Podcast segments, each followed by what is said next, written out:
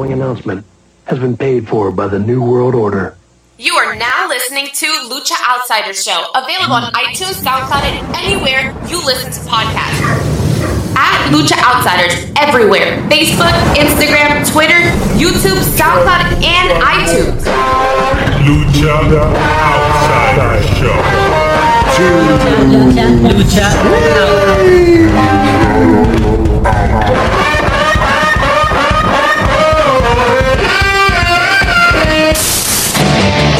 Congratulations. You played yourself.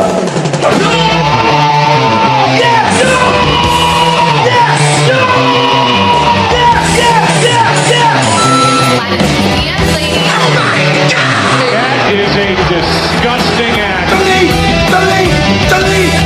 You just made the list. Congratulations. You played yourself.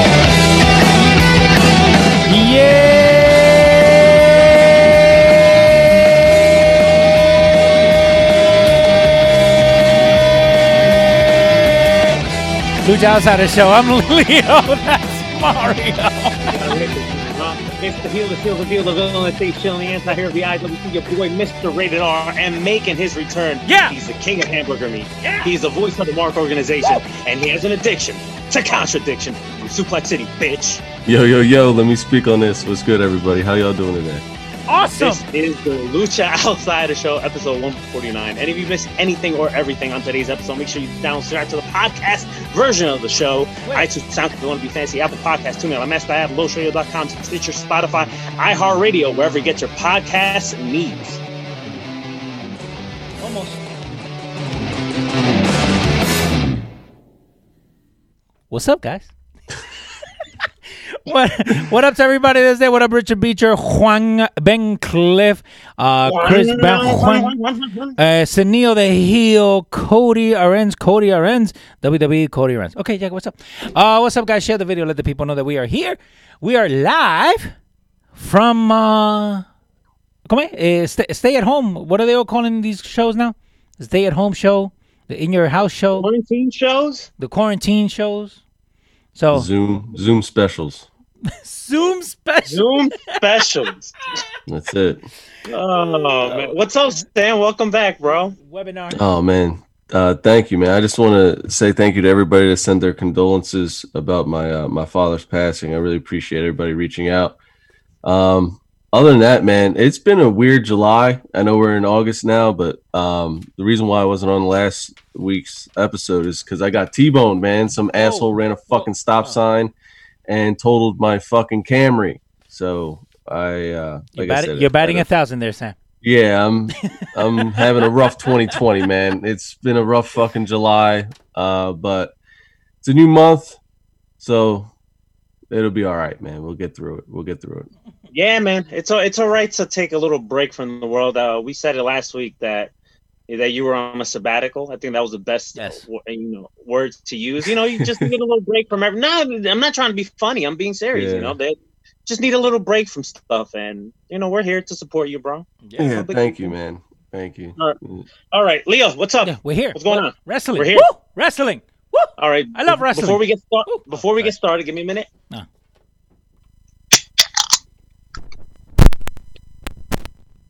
Hashtag is rebel time. Yeah. Or some good stuff. All right, Leo, I sent you a video. No. Um, Ah, I'm- you did. I'm- Uh, I sent you a video. I want you to play that. We're gonna start. We're gonna start off hot.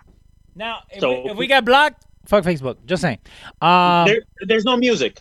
no, I know, but it's still the the algorithm picks up uh, the way they speak. But don't worry about it. We're good. Fuck, fuck that shit. Fuck Facebook.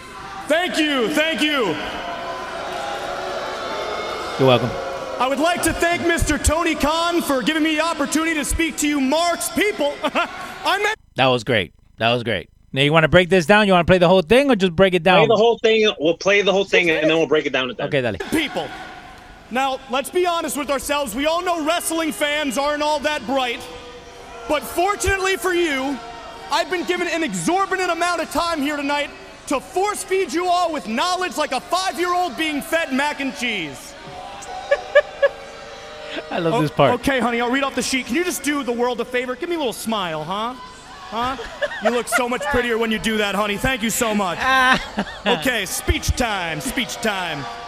Please. I love you too. Before I start this speech, I would like to implore you, our AEW fans, who we are so grateful for, please use the following hashtags hashtag MJF2020 and hashtag not my champion. You'll find out why in a moment's time, so please bear with me. Thank you. Right now, I'm sure you people are shocked to see me here on Dynamite two weeks in a row. Yeah, not on the sidelines, you know, with, with the bench warmers. You're doing great, by the way, guys. Proud of you. Proud of you. Now I'm sure you're asking yourself, huh? MJF, that's a really good point. Why does that always happen to you? I'll tell you. The reason I'm never spotlighted two weeks in a row is because a certain individual is afraid of being upstaged two weeks in a row. And that is why it is time for a change in leadership around here. Change. It's a powerful word I just used. I remember when this company first started, I saw men calling for change. One man in particular called for a paradigm shift. He said he wanted out with the old and in with the new. Well, I don't know about you people, but a guy on top of the card who gets to do whatever he wants, say whatever he wants, and wrestle whoever he wants, simply because he came from the place of titans, isn't new. That's old hat, brother. I like that. This quickly went from being a revolution and has unfortunately turned into a dictatorship, and that is why Jon Moxley is not my champion. Mm-hmm. Now hold on, people. I cannot tell a lie. Absolutely. I will not stand here and pretend that Jon Moxley isn't one of the greatest wrestlers our great sport has ever seen. However, I feel it's high time that we as a society have an honest discussion about all the negative side effects that have occurred ever since the Moxley reign has started. Wrestling. It's on the marquee, and yet, people, where is it? All I see is a bunch of great wrestlers having to come out here and perform gymnastics, flip flop and fly, and or almost die in an attempt to make you, the viewers at home, think they're good at their job. That's just wrong. But I don't blame you, AEW fans. You see, you have been brainwashed into thinking that that is what good professional wrestling is. And that brainwashing starts all the way at the tippy top. And that is why, Jonathan, a world champion is supposed to lead by example. He is not supposed to let his roster mates come out here and play wrestle, and he's damn sure not supposed to come out here and cosplay as a specific wrestler, and that's a stone cold fact. now I don't have to play wrestler because I am one. I'm undefeated. I am the first and last MJF. You know what I'm not, though, ladies and gentlemen? I'm not a media analyst, and yet everybody wants to pretend to be because everybody wants to talk about ratings. And that's why we treat Dictator John so well, right? Because of his name value, right? Because where on earth would the numbers lie without Dictator John, right? Wrong. You know who on average happens to draw better numbers minute for minute than your Dictator John? Yours truly. Oh, oh, you didn't know that, did you? That's because Dictator John doesn't want you to. See, according to Dictator John, I'm not on his level. Why should he have to deal with the likes of me? And to that I say, how dare you? AEW is meant to be the land of opportunity, and you've squandered that, and that is why it's time for a new guard around here. Because the old guard's been running the show on this planet for centuries, and look where it's gotten us, people. War, famine, disease. Our earth is dying and so are our morals. And yet here we are with Jon Moxley running the old guard, and our infrastructure is falling and falling fast. Well, I'm here to tell you people that I can catch this company, throw it on my back, and sprint this brand up the steep terrain to the very top. Because my talent outweighs your tenure, John. I am AEW. I bleed black, white, and gold. I'm the guy who's going to be leading this company for the next 25 years. Do the math and grab a calculator. And that is why I'm making a promise to you that I will not stop until we go from happily glad handing each other for being the alternative and transform this brand into the pinnacle of professional wrestling.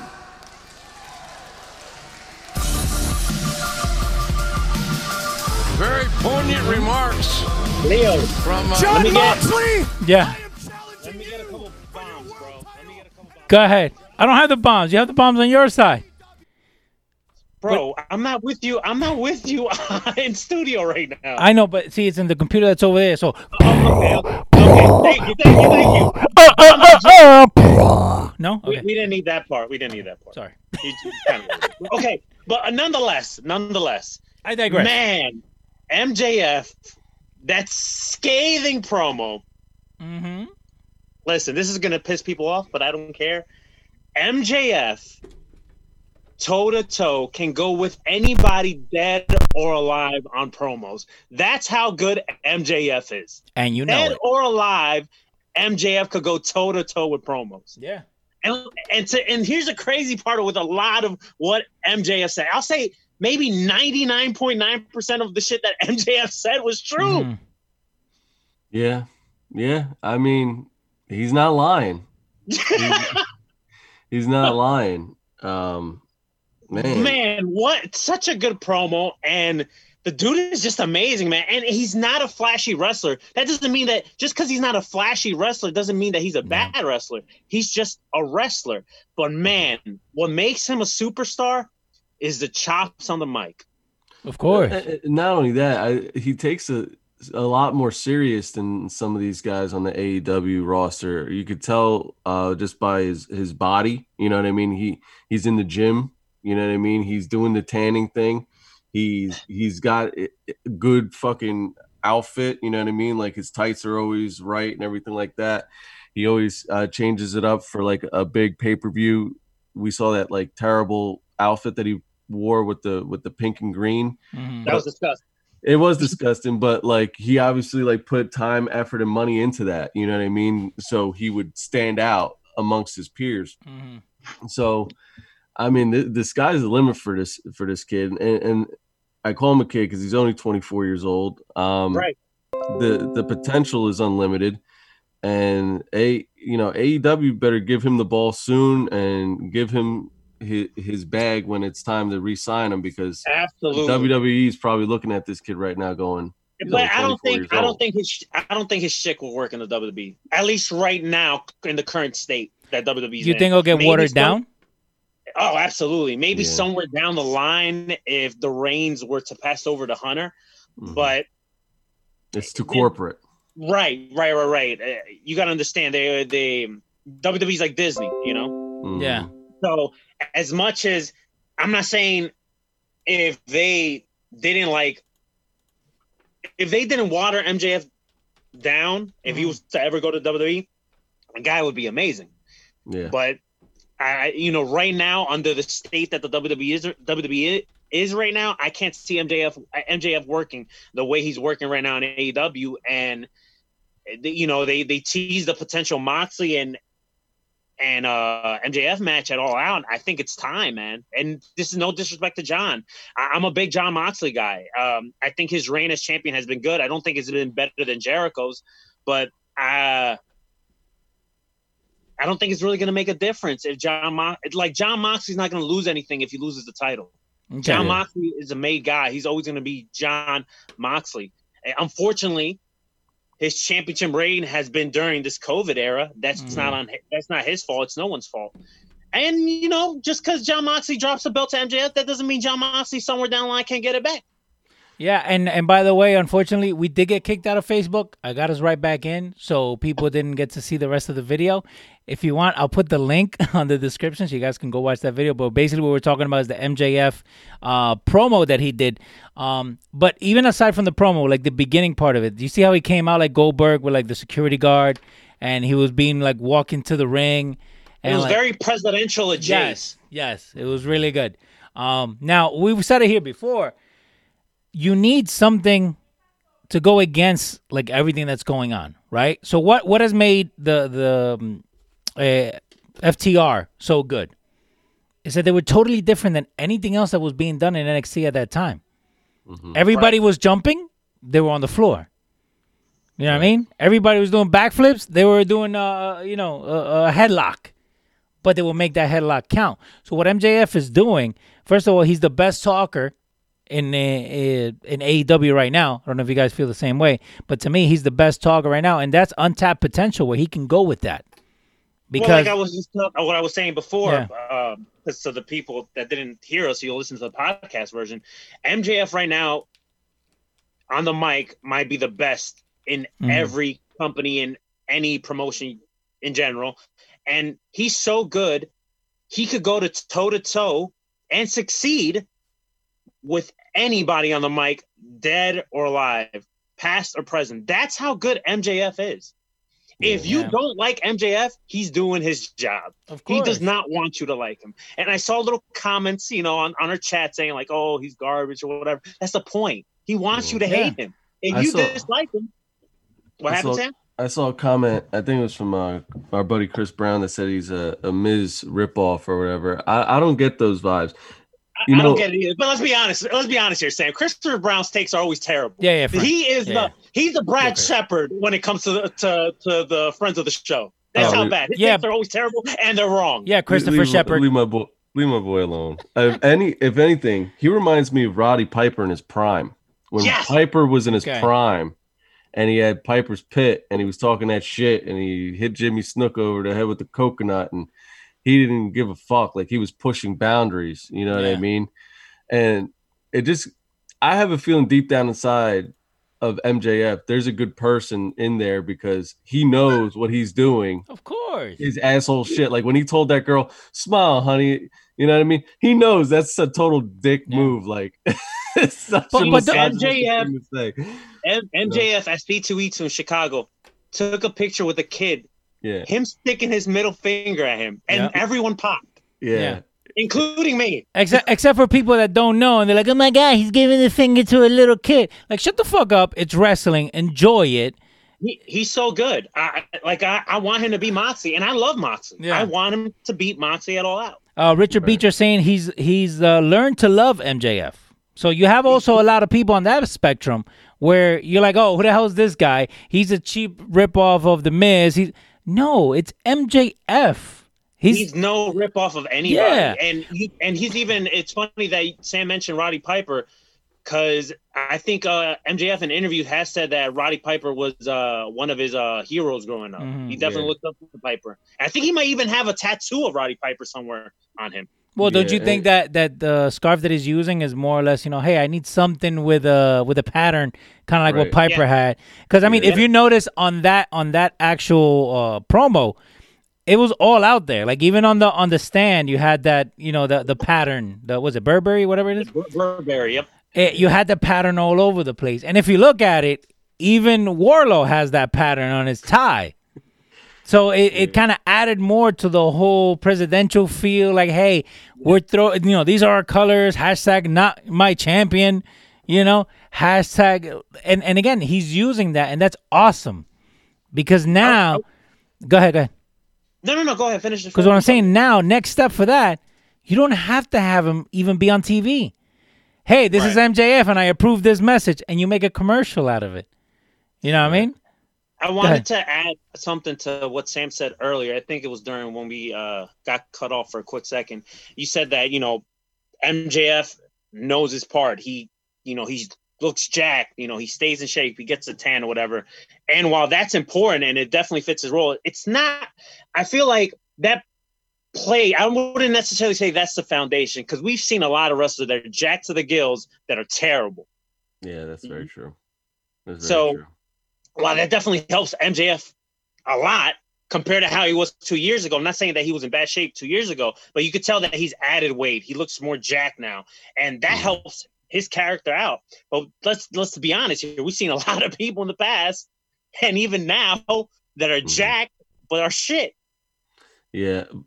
The reason I say that though is because it, he's taking that extra step that a lot of these Right. guys that are Right. coming from the indies to AEW, they're, you know, and Jim Ross kind of touched on it on, on his podcast without burying the the roster. They um they're young guys that seem But to he's, think he's really burying them. He's just not calling them out. right they seem to think they know everything because what they've been doing has been working on their small scale on the indies and now they think that you know they're hot shit because tony khan has given them uh, you know a guaranteed contract and everything like that but at, at the end of the day flips and dives and tope suicida whatever the fuck you want to call on, it you're is only gonna get you but so far Yeah. you know what I mean? Mhm. Um, MJF, he he takes that extra step, you know, by being on a diet, getting in the gym, looking the part, instead of going out there and you know, it, a lot of it is cosmetic. You know, if somebody from the old school looks at AEW and go, "Are these guys wrestlers? What the hell?" Because they look like A a, bunch of show. kids jumping around in the backyard doing backyard Yeah. wrestling sometimes you know what i mean so you got to look the part you know you got to look like a fucking action figure you got to be marketable you know And, and, and not saying that everybody has to look like that you know you got to have your Dusty Rhodes you know Yeah. you got to have your Bruiser Brodys and things like that but you know but but to your takes that extra point, to your point, Sammy. So everybody, everybody nowadays has a certain look, right? Like if you go to the WWE, you know every wrestler in the WWE has to have a certain look. What made like the '80s and '90s and the early 2000s so good in wrestling? That no two wrestlers had the same look. right personalities I think, Yeah, were- like- i like- think it was less produced Uh, but but that's the People were- thing. So you had, you know, and if you look at it, Macho Man, Hulk Hogan, and the Ultimate Warrior are two or three totally different characters, and they all existed in the same realm. But that's what attracted to you. If you didn't like something about Hulk Hogan, then most likely Macho Man was gonna have it. If you didn't like something about Macho Man, most likely you know the, the Ultimate Warrior is gonna have it. But nowadays, like everybody is like a, a cookie cutout of a John Cena is what what I feel like.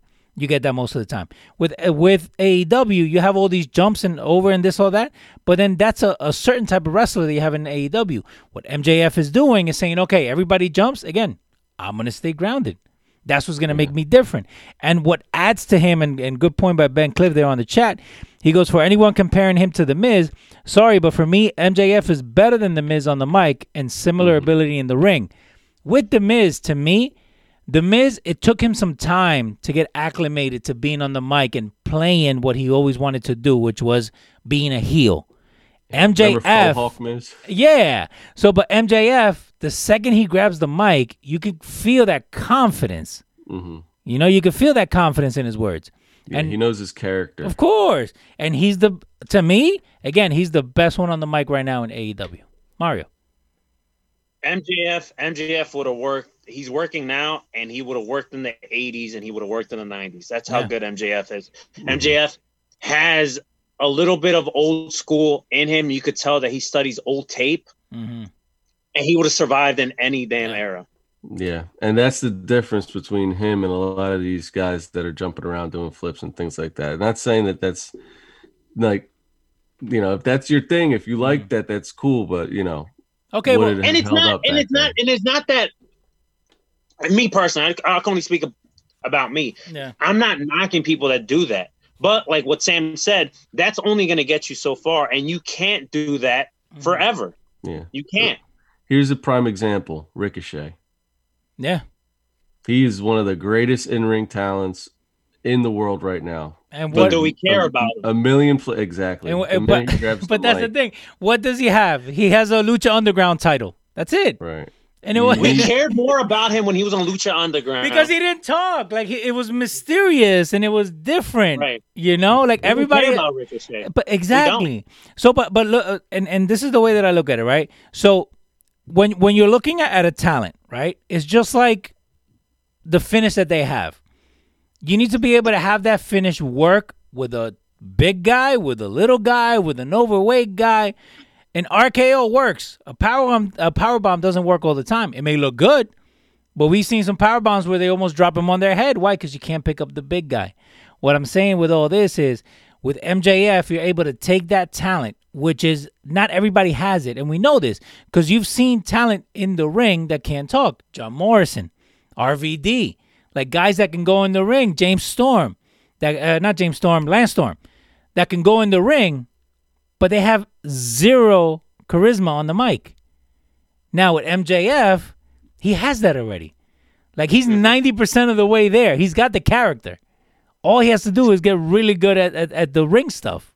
Yeah, but he doesn't. I think. I think he's he's good for what he is. I don't think he needs to get better in the ring. He's just not a flashy wrestler. He. Yeah. That's what I'm saying. Like he has a old school style to him, which there's nothing wrong with that. I don't think he needs to change anything. Uh, Yeah.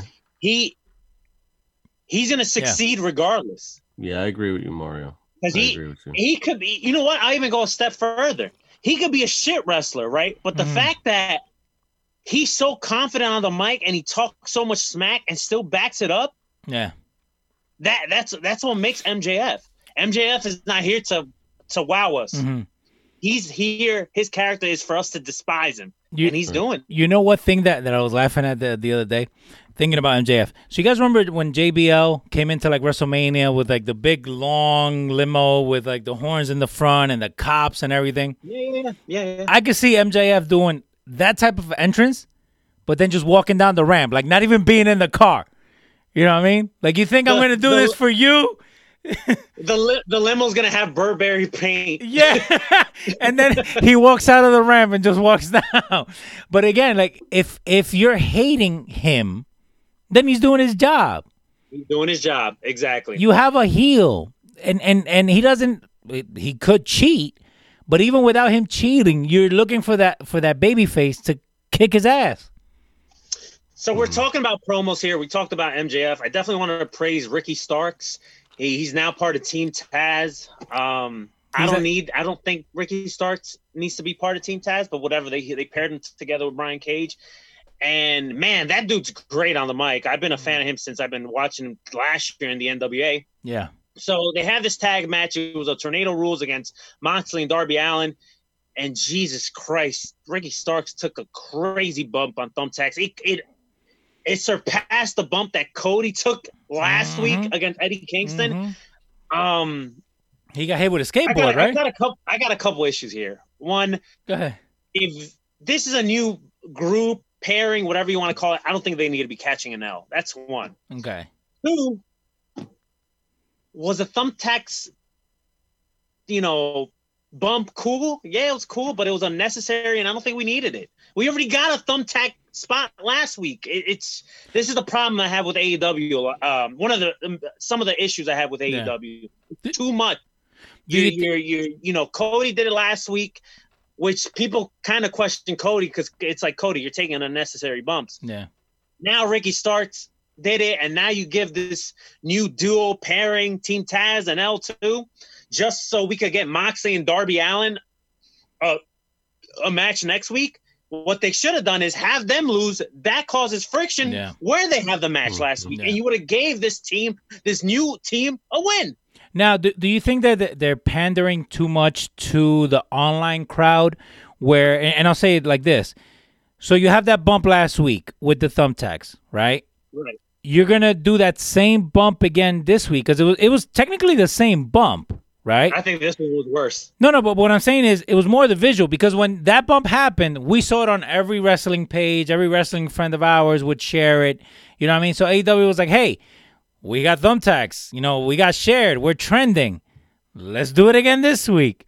Like I, I think I think on that spot, and I do agree with you, Mario, you didn't need that spot. Like you didn't need the end of that match to be like that. If at the end you're just gonna have Darby Allin and uh, and Jon Moxley face off. Like you'd have done anything else. That's just my Sam? It's ah man, it's it's a little too much all the time, man. It it I feel like they're lacking direction sometimes in AEW. I and it I, it might be because the wrestlers get to call their own shots from what I understand there. They get to like just make their own creative. And that's cool, but at the end of the day, you're shooting yourself in the foot if you hmm. keep continuously doing the same nonsense. Now the tacks spot it's almost going to be like, uh, what's the word? Assumed, or like we're going to Yeah. be like, oh, why didn't they pull out the tacks this week? I want tacks. Next thing you know, you're gonna have people chanting, "We want tacks" instead of "We want tables." And I guarantee you this: I'd rather, as, as a person personally, I'd rather go through a table than land on a bunch of fucking thumbtacks. Mhm. You know what I mean? So That that can't be faked. Right. Um it you know it, it they need more direction, man. Uh Tony Khan needs to step in. He needs to stop being such a fucking money mark. He needs to stop patting these boys on the back and start fucking giving them direction as to where he wants his company to go instead of letting them run the ship. But don't you think that that's not the Tony Khan's call? That call should be on the on the Booker. That call should be on the on the EVPs. This is what I, I think. I have a feeling that they're not saying no enough over there because they want it to be like a, The a boys. nice work environment and they want you know the boys to feel like they have creative control so instead of saying no you did it last week they're saying oh yeah go ahead go ahead so they could go oh man i love working here they let me do whatever the fuck i want you know what i mean There has to be some boundaries or whatever. Like Right. you could take creative control for your own character, but there should be someone that still You need a buffer. go by the you go by the plan that you want, and then whether it's an agent or a coach, whatever they call it in AEW, goes like, okay, I'm down with all that, but you guys got to take that spot because it's unnecessary. So Yeah. and and have you guys ever seen improv like live? Right. So improv when comedians are starting out, or, or that's the type of comedy that they do. When they do improv, there's a there's only one rule in improv: yes and right. So let's say the three of us are standing there and we're trying to come up with something. Yeah, I like your idea, and we could do this, but we could save your idea for when it matters. When we're doing a pay per view, when we're actually want people to tune in, because if we use it now, we're wasting it. Mm-hmm. Because again, you use you use that tack move today, right? Then when you have the blow off match, right, the actual match that people want to see, and you use that tack the tack move again, it's not gonna have the same effect. right it's almost like a suplex or a headlock you know what Exactly. What, what was of Hulk Hogan's uh, finisher move? right it's just part of the show now it doesn't mean anything So Exactly. they need to tone it tone and it that's back and that's the thing. Sam just said it right there. There's some stuff in AEW, right, that doesn't mean anything. Yeah. Some of the stuff they do, instead of giving it meaning, like the the tacks spot, we saw one last week. Now we're seeing one this week. For what? This ain't ECW. This No. is. It's not. It's not. It's not. This ain't a death match company. This ain't. It's not none of that. Do you think that that if they would have teased the tack last week and somebody else done it this week, it would have had like the same effect? No, you know why? Because I'm still seeing thumbtacks every week. Okay. And even with ECW, not every match was a, a- like a hardcore match. No. You know what I mean? Like they, you know, Dude, back that, in the that's day, where we got tuned into the luchadors. That's where Right, Heyman right. brought him in. Yeah, Right. that that tacks spot was reserved for like pay per views or like a real heated fucking rivalry. Yeah. You know what I mean? Like people shit on ECW sometimes because of how like they they normalize the chair shots to the head and the tables and things like that. But Yeah, the, but the but flaming those tables, the tacks, the jumping off the like the balcony and shit like that. That was reserved for like the big money spots. You Exactly. know what I mean? It's, AEW needs to tone it tone it back. I know Tony Khan wants to be like a ECW WCW hybrid type of deal there, but I don't know, man. But- but Reserve that don't, shit. well, don't, don't worry, Sam, because we're going to continue burying a not AEW. Yeah, we're getting up. Because listen, I'm about to lose it right now. go ahead. So last week, Leo and I, Yeah. On episode 148, we were we were discussing the women's division in AEW. Okay, We were? and we were talking about this tournament that they announced, the women's tag team tournament deadly draw. All right, they they said they were going to explain rules to us this week They explained the rule. and we it comes to find out that it's going to be a, a weekly Monday show. I'm assuming there's probably also going to be matches on Dark and Dynamite with this tournament because it's a tournament, right? And pretty much how it works is uh, you draw like a color, and the two women that have the same color, they're a tag team. So Nyla Rose with Vickie Guerrero drew the color purple, Her face. and Dasha, right? Oh, I love Dasha. She said that there was a female that already draw the color purple. Mm-hmm. Out comes fucking Cameron. Mm-hmm. Mm. Cameron, are you fucking kidding me right now? Your women's division is, I won't even say it's me- mediocre, but it's very underwhelming. All right. You do have some good talent, but there's some talent in the women's division that's very green. So, what does Tony Khan do? That of all the fucking females that are around the world, right? Now, I understand there's a pandemic, but you get at least some females in the States, right? You get fucking Cameron. This is not the fucking dactyl that we want to see in our TV. We want to see Naomi, but she's in WWE. You get Cameron? The king- Cameron. This is the same female that said her favorite match was Melina against Alicia Fox. Cameron. I, listen, I'll go a step further. There's been some female independent talent that has DM'd us, right? That said, shit, if they fucking hired her, how come they couldn't hire me? Right. Cameron! Yeah. Ah, Nyla Rose Um, face by by the way was the best thing out of that whole thing. I uh man, I I shit on it at at first, but here's Oh, my no, here's Sam. my thought process. Come on, Sam. Now, here's my thought process on this. You see how we're reacting, right? this girl Cameron's not a great wrestler at all, right? You know what I mean? You- she you lost think? my respect the minute Stone Cold asked her what her favorite match was. and tough enough. But Uh, she gets a reaction. It's a bad reaction, but it's still a reaction. So it's Sam. it's not as bad as it, you know. It, Okay. it- it's not good, Okay. but it's not that Okay. bad either. Sam. I, it's somewhere in the middle with me. So, because people are gonna, oh, but you just said that MJF gets a bad reaction, and that's a good thing. MJF Hmm. gets a bad reaction because of things that he's doing to invoke that. Right. Cameron is getting a negative reaction just by her being there. Yeah, and that But still works. But hold though. on. But it, it doesn't add anything to the ring. She could talk and she could be on TV all she wants. The second she gets in that ring, it makes it look sloppy. Botchamania is gonna have a freaking a shit show with that.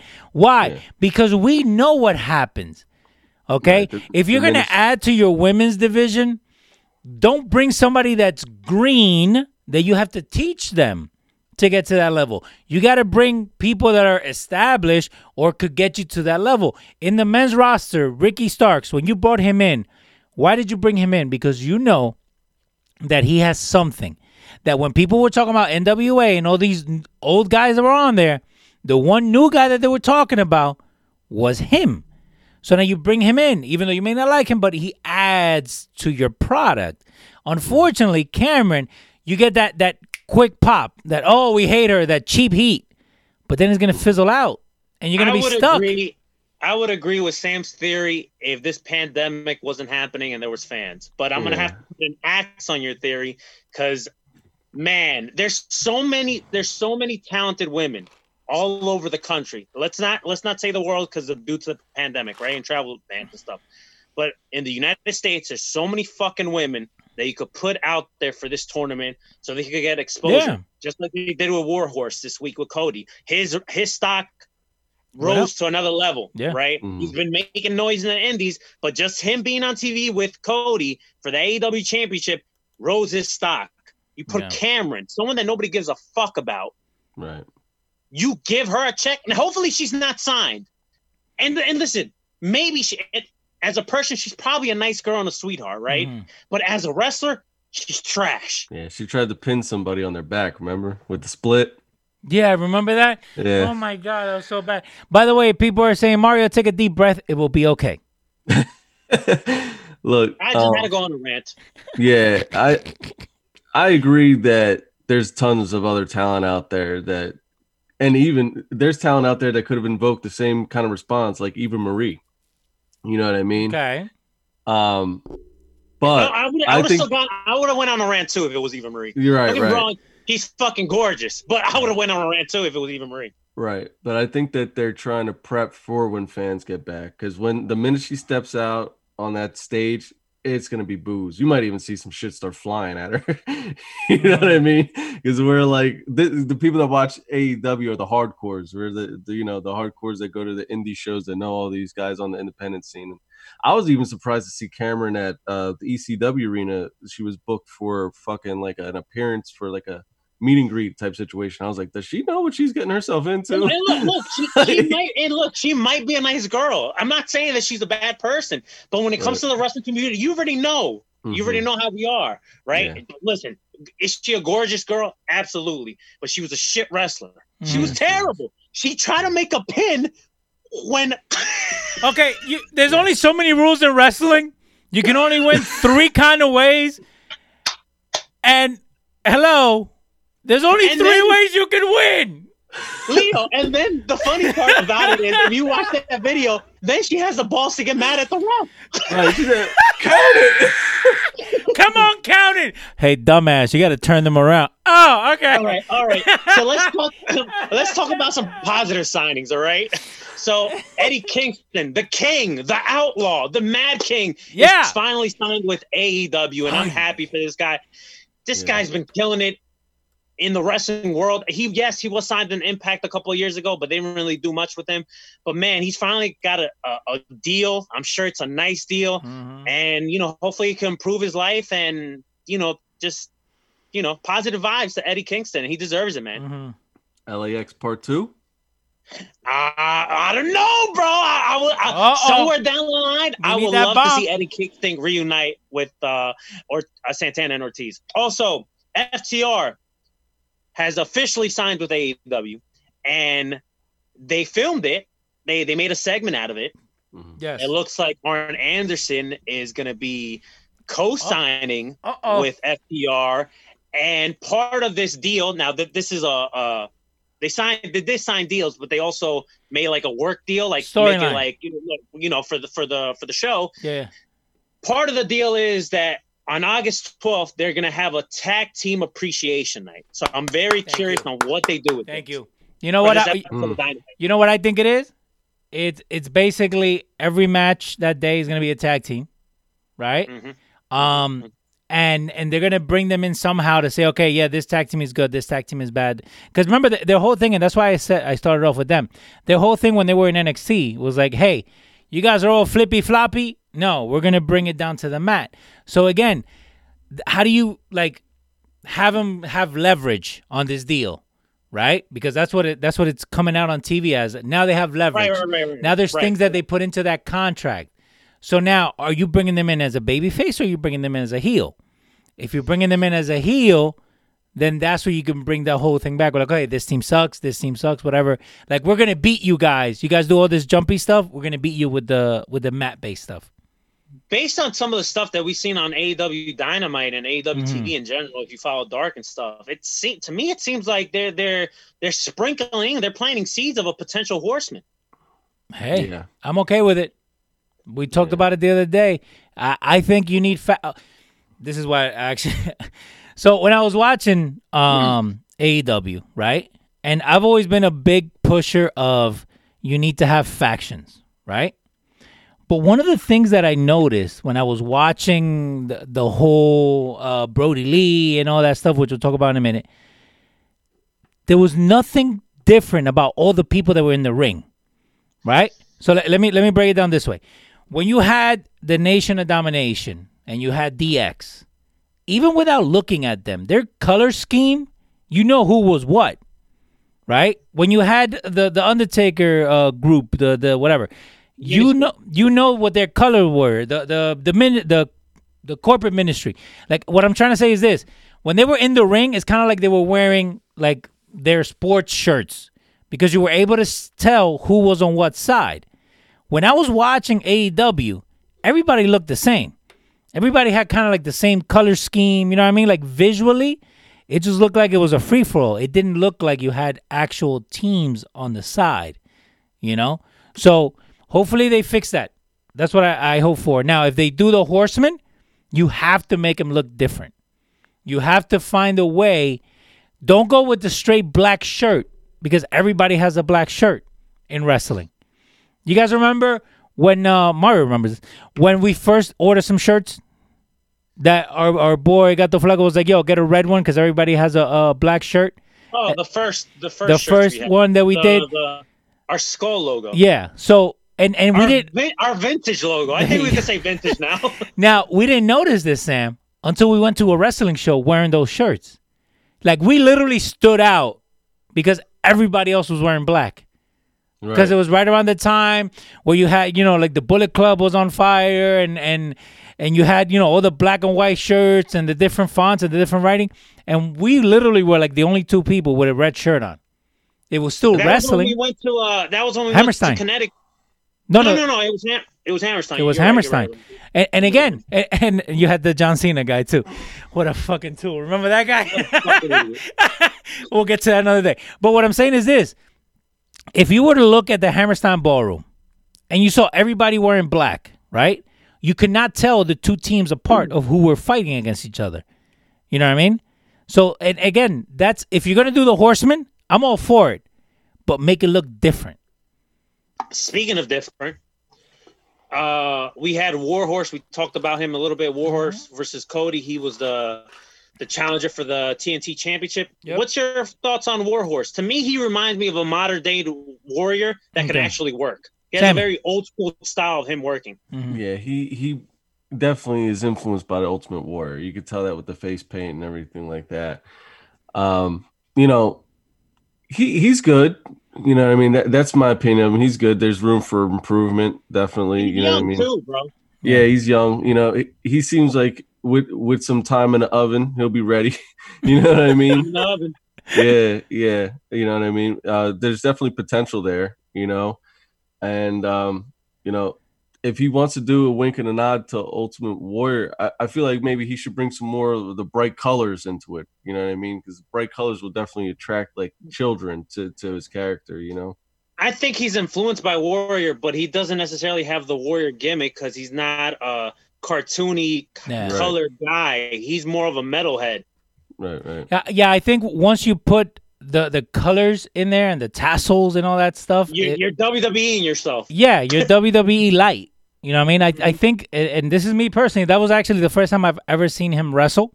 Like I've seen you know clips and pictures or whatever, but I did get that Ultimate Warrior feel, but it still felt like him. You know what I mean? Right. Like you Right. saw you saw influences of Warrior, but he wasn't wrestling a Warrior style because the match took longer than 15 seconds. Oh, and he, and Leo, don't forget he could actually work too. Yeah, but that's what I'm saying. Like you got tho- those hints, right? You got those hints coming in. Like the other day, I was listening to um, Dolph Ziggler uh, when he was talking about what influences he got, right? And everybody compares him to uh, Shawn Michaels, and what he actually said is it's more Ric Flair. Like it's when he when he's playing heel, that's more Ric Flair. And the more you look at it, it's Ziggler, right? But you do see that Ric Flair influence in. When I Mm-hmm. when I see Dolph Ziggler, I see a lot of influences besides Shawn Michaels. I Mhm. see Rick I see a little bit of uh Rick Rude. Yes. hmm I see a little bit of Mr. Perfect. Mm-hmm. Yeah. I see a little bit of Ric Flair. I definitely see Shawn Michaels there, you know, from his uh working ability, but I see a little bit of of different wrestlers, not just specifically one. So exactly. So with Warhorse, right? You got the same feel, and and that's I think that's the hardest thing to find in in a in a wrestler. That's why it's hard for us to like like connect with them. You know, with with Roman Reigns, you just see a uh, like if you took John Cena and The Rock and put them together, that's Roman Reigns. Well, that's that's that's Vince's having But- a boner for that type of guy. But I but I know, but you can't replicate what Right. you know the charisma. You can't replicate the timing. You can, but again, if you were to take Roman Reigns and not make him The Rock and not make him John Cena, let him be himself with a little bit of influence, I think you would have a totally different character. Now with Warhorse, that's why I said, and that's why I start. You know, I I, I took Dolph Ziggler because he's not biting off anybody. He's not copying word for word everybody. It's Dolph Ziggler. It's Warhorse. You know what I mean? So, but you have So- a. You, it's it's good. That's what I'm trying to say. Daddy. So after after the Warhorse and Cody match, Cody obviously went over. They went Mm-hmm. to go. Uh, the, Cody went to go shake Warhorse's hand, and they got attacked by the Dark Order. Um, it looks like we're getting a Dark Order elite type feud because then later on in the night we did see the Dark Order have a face off with the Bucks and Hangman Page and Omega. Yeah. But we got the debut making the save, Matt Cardona, formerly Zack Ryder, and this guy looks jacked. Woo woo woo. What do you guys think of uh, Matt Cardona making his uh, appearance on Dynamite? I'm happy for him, man. I think I think we all expected it though. You know what I mean? You know, Cody tried to clean it up before and was like, "This isn't going to be all friends wrestling. Get the fuck out of here, man." we all knew he was going to show up. You know what I mean? So, But do you think he was going to um, show up this week, or you think they were going to like? No, Okay, no, I didn't think he was. so that did shock week. you, though, at least. Yeah, that's one thing that AEW is good for. Mhm. They are bringing back that feel of must-watch television. Okay. If you're a pro wrestling fan, you need to watch AEW because you never know who's going to pop up on there. You got Mhm. Eddie Kingston popping up. You got Warhorse. You got fucking Zack Ryder. You know what I mean? You, you got FTR a couple weeks ago. Yeah. The, the revival showing up. You know what I mean? Brodie Lee Vicky and all these guys. Colt Cabana is now there and Mhm. everything. Like you never know who's going to start popping up on, on their TV screen. So Hey, how come you didn't mention mention Cameron? eh, well, So it was. Ah, the king of contradiction. so it was We love you, Sam. so we love Hey, you. all I never said, I never said that I would go and sign her. All I'm saying is I could see why he would sign her. You, you try okay, It's Sam. You try to clean it up a little bit there. You tried to clean it up. That's what's I'm not. missing. I'm no Okay. longer the king of hamburger meat. I'm the king of cleaning it up. all, all right, okay, I like that. We're gonna do. We're gonna we're gonna change that in next week's episode. All right, so, shirt, shirt coming soon. so it, it, uh, Wrestling Sweet Inc. sure. Uh, Wrestling Inc. first reported this, and Fightful has confirmed that Matt Cardona, formerly Zack Ryder, he signed a five appearance deal uh, for now. Mhm. and we'll see what happens in the future. So, I mean, you know, I think this is cool because let's see how he's going to get used. Because at the Okay. same time, let's not act, and this is something that I've always told wrestling fans when somebody gets released or they get fired or they leave a company, why is always instantly, oh, he should go to AEW? Mhm. Like, AEW already has a stack roster. Yeah. Mhm. Let's get the, we we all want AEW to succeed, right? Well, most of us, because you Yeah. know you have the toxic wrestling fans. the but A and most of W us- vanilla midgets. Go. right, we all want AEW to succeed, but that doesn't mean that they need to fucking sign everyone. Mhm. Right. Right. do- so he's do you- only on for five appearances. Yeah. That- As of right now, he signed the five appearance deal. Wh- which is which is good. Uh, you know, kind of like you said, like let's see what they're gonna do with it because now Right. it's not like hey he's here every week. Let's just throw him out there in a in a in a six man match or whatever. Like his appearances have to count, right? So now you had this week's show, and again it was trending worldwide. His you know the video of him coming down, all jacked, ripping the shirt and everything. So what do you do next? Do you put him into a match? Do you have him go out there and talk shit about WWE? Do you have him cut a promo? Like now, again, to what Mario was saying, it's must see TV. Now I want to tune in next week to see what they do to show you if they're taking him serious or not. They Mark. did announce that he will be tag teaming with Cody, Mhm. and they will be facing uh two members of the Dark Order on Wednesday. So Okay. they announced that. But what do you So- do with that? Is it just a regular throwaway match or do you do something special with it? I'm sure this is going to be a spotlight match to see the Zack Ryder, you know, be in ring because we haven't seen it even before he got fired. We just didn't see him No. wrestle unless you watch like main event or something. So this is just probably going to be a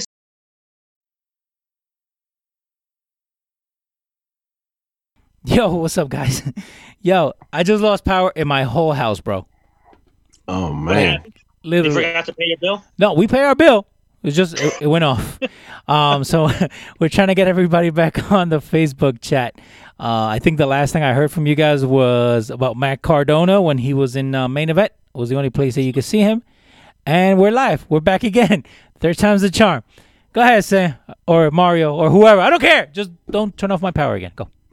So I think we could all agree that Matt Cardona, whether it's a five appearance deal or he ends up signing uh, a full contract with AEW, I think it's all positive thing. Hopefully he'll get some shine and he'll get some spotlight, Mhm. right? We hope so. Yeah. agreement?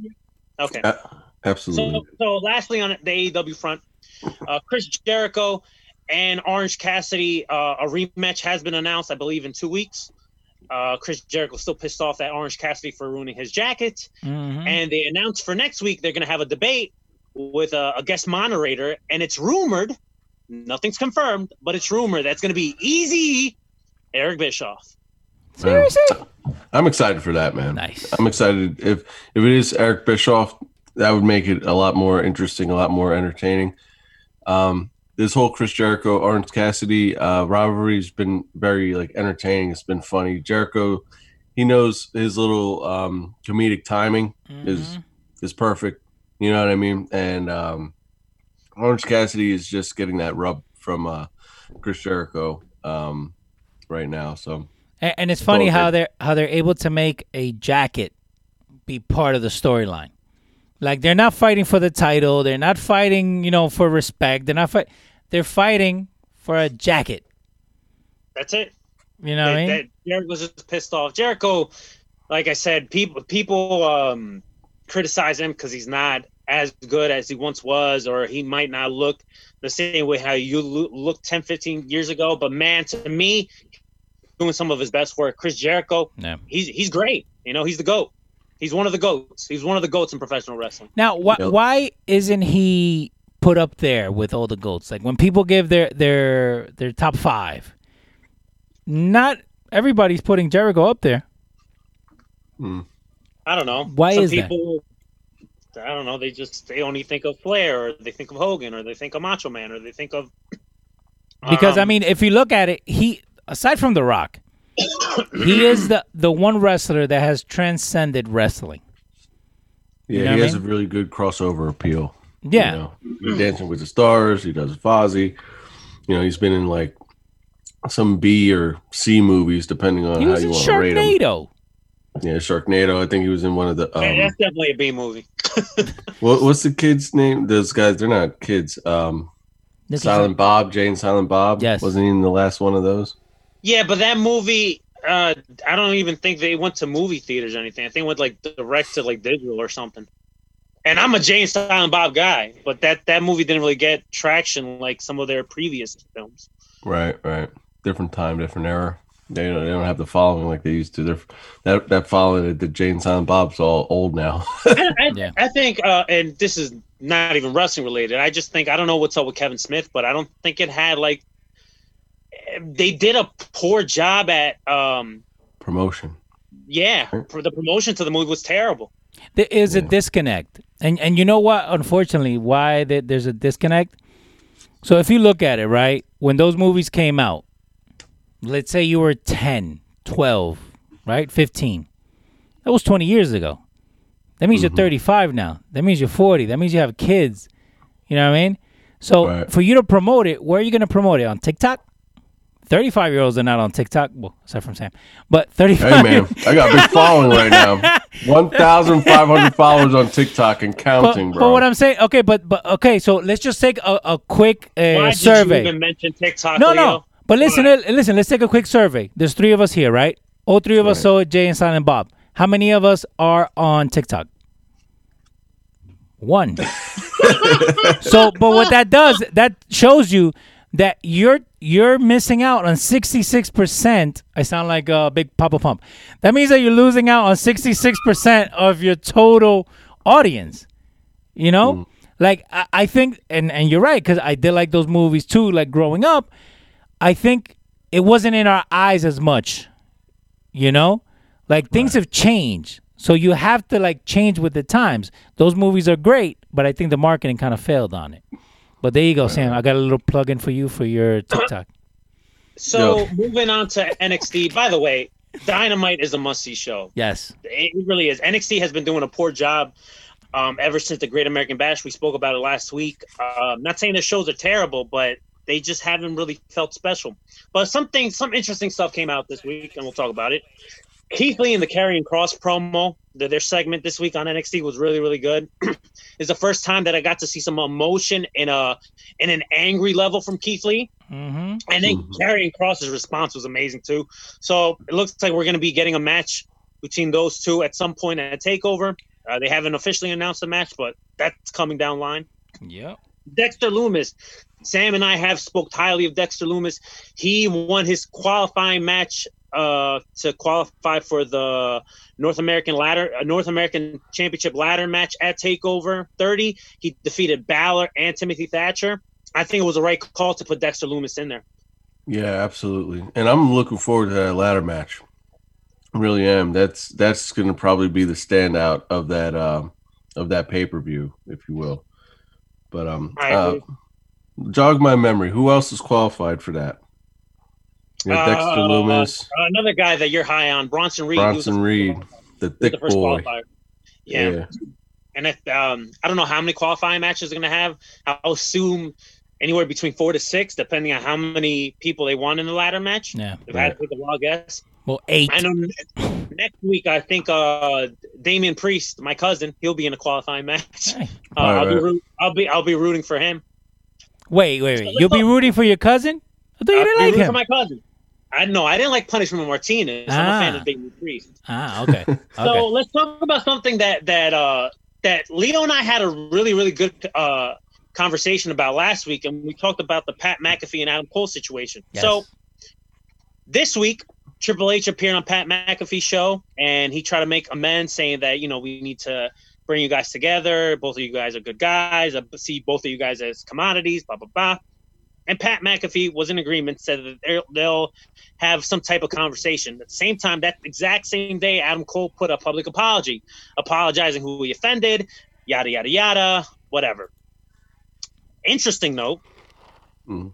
This week on NXT, they showed a video package of the situation that happened between Pat McAfee and Adam Cole. It's a work. Also, on another interesting note, Undisputed Era are fully together now. Kyle O'Reilly returned, and it seems to me that they're getting booked as faces now. Yeah. What do you think of this possible face run? And Sam, what's your thoughts on this Pat McAfee and Adam Cole situation? Because now it seems that it's gonna it, it really is a work. A lot of people Mhm. did question it. I was I instantly I spoke about it last week when I saw the video. I instantly thought it was a work, but at the same time, it's like, what's the end goal here? Like to me, Yeah. I have no interest in a Pat McAfee and Adam Cole match. But it looks like they're running with it.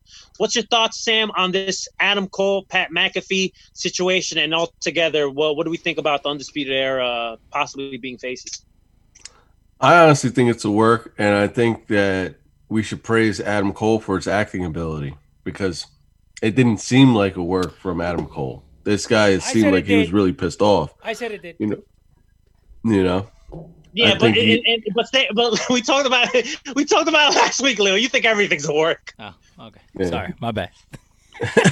I feel like I feel like work. Adam Cole. If if they push Adam Cole as hard as they pushed Cena or Roman Reigns, which I don't think that they will, but mm-hmm. if they ever did, that Adam Cole could very easily cross over into mainstream and be an actor because he's like the perfect size. He's a good looking guy, and we just saw the dude can act. But you know? is he the perfect week. size? Sorry, Sam, uh, sorry, uh, Mario. But is he the perfect size for a wrestler or for an actor? for an actor? Okay, an but you need he's- to get him established as a wrestler. You need to get him established as a top bill because if you don't do that, you're gonna have the Miz, and you're gonna have him do 18. Uh, uh I don't even was it the the Marines? recruit, the Marine? Yeah, Marine twenty three. like the Miz. It's personal. the Miz is an actor. I mean, I've seen a couple of the movies, but he doesn't have the size. Why? Because he was never built as this huge star in the WWE, and then you can't have him go over. What is the appeal with The Rock? The Rock looks like he he could destroy the cameraman and his coworker, right? The- And same thing with Stone Cold. Same thing with Piper. When you had Piper do the movies back in the day. Same thing with Hogan.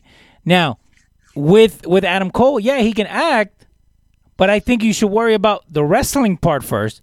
Push him as a wrestler, make him your top guy, make him a household name, and then think about him being an actor and going over to. Because then he's just Yeah. going to be the Miz. I'm sorry. Well, I, I did say if they pushed him as hard as Yeah. they pushed Cena or Roman, but um, um, going back to it, what's Tom Cruise's appeal? yeah, but he's Tom Cruise is good-looking not a guy, right? wrestler, though.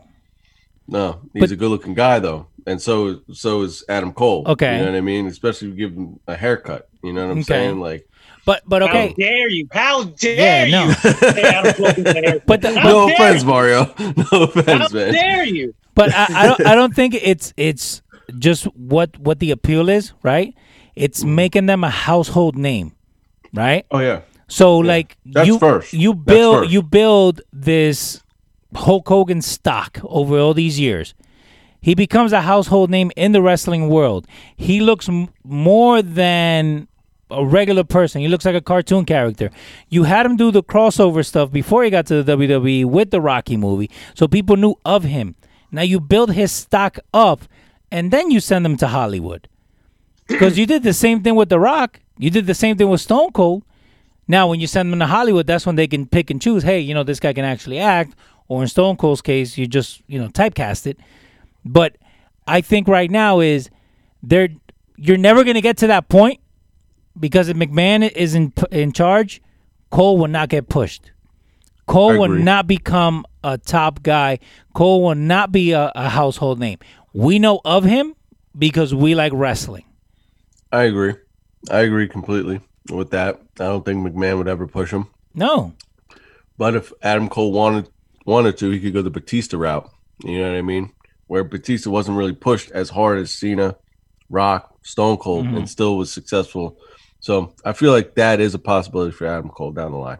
Going back to the undisputed era thing, being faces, it'll work because their whole run is a heel team, they were getting cheered anyway. yeah, You were in, in, in the same arena with me, Mario, in Brooklyn. People were pissed that Johnny Gargano won that match.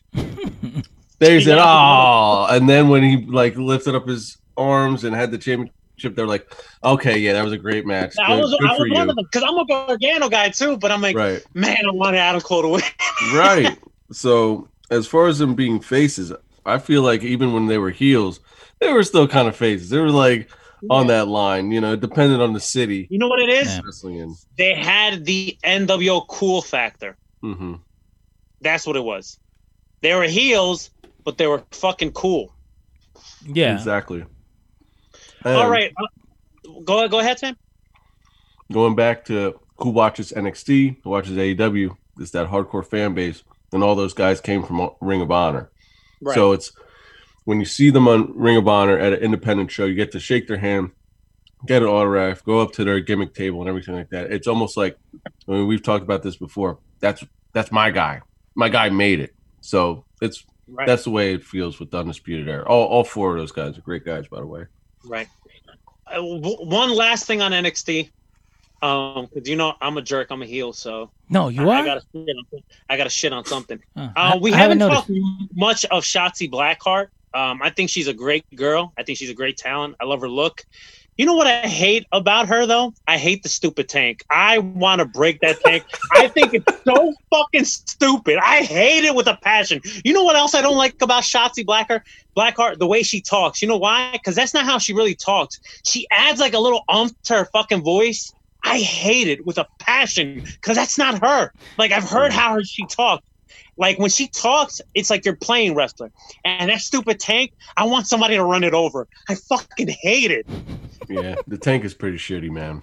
I don't understand it. She didn't do that in Evolve. Like, what the fuck? Right? It's so gimmicky. It's so fucking stupid. Like you're supposed to be a like punk and stuff. Why you need the tank? I, I, hate the tank. I fucking hate it. You know who else Oh. hates the tank? My wife. We were watching NXT the other day. And she goes, "What the fuck?" she was like, "Why is she driving a toy tank down the ring?" It's I just was like, so "I don't know. I couldn't even defend it." I was like, "I, I don't even know why." it, it's so fucking stupid. I fucking hate it. All right, let's talk about something that isn't stupid. Ah, well, maybe not stupid. Maybe how it happened is questionable, but I'm I'm into it. I'm into it. Sasha Banks becomes the Raw Women's Champion, so now we have the two woman power trip. I, like it. I like seeing them with all the gold. I just don't like how we got here. Meaning how Asuka went to go um like she left the match because the, the the the gimmick of the of the match was there could be a title change with um no disqu- the um disqualification count out and obviously regular pin submission or whatever right Asuka went to go help Kairi right because she was getting beat up by Bayley and then she just walked out of her match and that's how Sasha wins I I wasn't into the how she won it, but I'm into them having all the gold. I still think Bayley is shit on the mic, but I do like them as a duo. One thing I'll say is, and you know, you guys probably might not agree with me here, is I feel like WWE has tried, I'll say tried, to protect Asuka's character. Tried. Um, you know, we go back to the, the whole loss to Charlotte WrestleMania or whatever, and she hasn't lost that many matches on the WWE main roster, and she didn't lose any in NXT. And the, the fact that they took the title off her this way and kind of like a like Fugazi finish type situation, I could see It- that. it kind of protects her as well. I could see that. She was never could see that. pinned. She was never submitted. She also tapped out Becky Lynch at the Royal Rumble, and we are all like, "Why did they do that?" Well, they've been protecting Asuka. She's been like this this killer, if you will. Okay. So, you know, I didn't hate it, but I am, uh, you know, happy that Sasha Banks and, and Bayley are. And I've touched on this. I feel like they've been carrying the damn company. They're on every fucking Mm-hmm. uh, you know, episode of NXT and SmackDown and Raw, and they're doing, you know, their best work right now. So, you know, credit where credit's due. This has been a really slow burn, and it's lost momentum, and it's gained momentum, it's lost momentum, and it's gained momentum. I just hope that they could keep their momentum going into the next WrestleMania, where we finally see these two clash, and we could get a match just as good. Because even if they clash again, doesn't mean we're gonna get uh you know a Brooklyn takeover match out of them. It's got to be like the what? right I think- chemistry. It's got to be there. You know, I'm, you know, I'm optimistic about it. I think they could give us the same quality match or even outdo themselves. Mhm. That's I think you know because my criticism on Bayley has always been on her mic work and her character development. Her in ring work, I never have a criticism on because you know she's good. She's really really good. And Sasha, s- since her NXT run, she's doing some of the best work in and out of the ring. Well, do, do you? And we've talked about this. Sasha needs to play a heel. Sasha cannot be a baby face. The whole Sasha Banks the boss character, and I remember you and I were talking about this, Mario, when you were like, "Oh, if you're gonna call yourself the boss, then you need to act like a boss." I think Right. this time has been the first time in the main roster where she's acting like I'm better than you. Yes, You know what I mean? Yes, Like yes. and and I think even and it was funny. Did you guys catch like the the WWE.com exclusive when like they're both celebrating and uh and like they're getting interviewed? Like it was basically like a backstage promo, right? But you saw like the attitude come through. That's something that it, you can't fake that. right. Again, she's playing the heel. Heels are sometimes easier to play, but at the end of the day, having them team with each other and having them win all these titles, it kind of adds to Bayley's stock more than it adds to Sasha Banks because you know she can get there because she did it in NXT. Mm. So I think right now we're pushing them too, and I don't I don't need them to wrestle at, at the Rumble. I don't need them to wrestle at SummerSlam against each other. Build that to WrestleMania. I I originally wanted them to to like when this whole thing started to end at SummerSlam, but I think your idea, Sam, is even better. Have them go up to Mania. You know, there, there's a there's a there's a lot you could do there. There's still a lot you could do. So I think making it the making the match at Mania next year, I think that's the right call. yeah, absolutely, and hopefully we'll have fans. Hopefully, we'll see. All right. don't think so. Uh, related to this, uh, with Sasha Banks becoming Raw Women's Champion, obviously she won because Asuka went to go help Kairi Sane. That was Kairi Sane's exit. She's done with WWE. She's heading back to Japan, and it looks like she might be wrestling in Japan. Maybe just taking a hiatus from wrestling. Uh, I think well deserved. Um, as her whole WWE run, I don't think it was bad. I just think it was okay, good. That's but you know nothing Yeah. nothing really stood out besides the Kabuki Warrior run as tag champs that was really really good and her you know her NXT run. But besides that, I think they could have done more with Kairi Sane, and that's on Yeah. WWE. Yeah, absolutely. One one match that stands out is the one that we saw at Evolution with her and uh, S- uh Shayna Baszler. Yeah. Right. Um, I feel like yeah, they they kind of dropped the ball there. Once they got her up on the main roster, they kind of didn't really know what the fuck to do with her. They were like, uh, what should we do? Yeah. Is I she a Vince pirate? Is she a Navy person? Is she a Yeah, right. wrestler? And, And I think go ahead, Sam. it confused Vince a little bit. Like, what is she? Is she a pirate? Right? Like Yeah. Leo said, what? What? And she's not like she's not like big in stature or anything like that. She's not super believable as like a, a killer, like kind of like how Asuka is. You know what I mean? It's just like, uh, what do we do with her? You well, know? I, I think with Asuka, you're able to find that character driven, uh, Mm. where with Kairi in the main roster, you never were able to get that. Like, Yeah. and again, how long was she in the company? Five years? Six years? Two years? Uh, I don't know. Five. Okay. I want to say five. But again, if you don't build somebody to at least be known in five years, aside from the Kabuki Warriors and the and the Sweet and Sour experience, right? You cannot have Jesus Christ. you can. That's how I remember her. Okay, and what I'm trying to say is this: you did not build that character for people to know with her. Like they're not going to miss her. That's what I'm trying to say. Right. Like if she's on uh, TV or she's not on TV, you're not gonna miss her because you could just pluck in anybody else with Asian descent and call them the Kabuki Warriors. Tell me I'm wrong. Come at me, bro. Not you guys, but I'm saying. Like again, mm. you you're it didn't she didn't stand out is what I'm trying to say. Like you Yeah. think of Kairi Sane five years from now, and she's gonna be those top ten wrestlers you forgot wrestle for the WWE. You know what I mean? Right. Unfortunately. I think, I think she I think she stood out to the diehard wrestling fan. I don't think she stood out for the casual wrestling fan. Okay, but you know those casual ones are the ones that move the ticker. Right. Right they're now, the ones right- that Yeah. they're the ones that are are, are, are buying um fucking grave graveyard dog shirts and shit like that. They'll buy anything. They're, they're the ones that are buying the dirt from the uh, boneyard match. Um, yeah, they, they're the ones. You're right. Those, those are the same ones that are buying the dirt from the graveyard match. Yeah. Absolutely, right. So, but but okay. So, and again, and and I know we might get a little bit ahead, right? But there was an issue with with the ratings, right, in WWE. You know that the diehard fans are going to tune in to wrestling every week, right?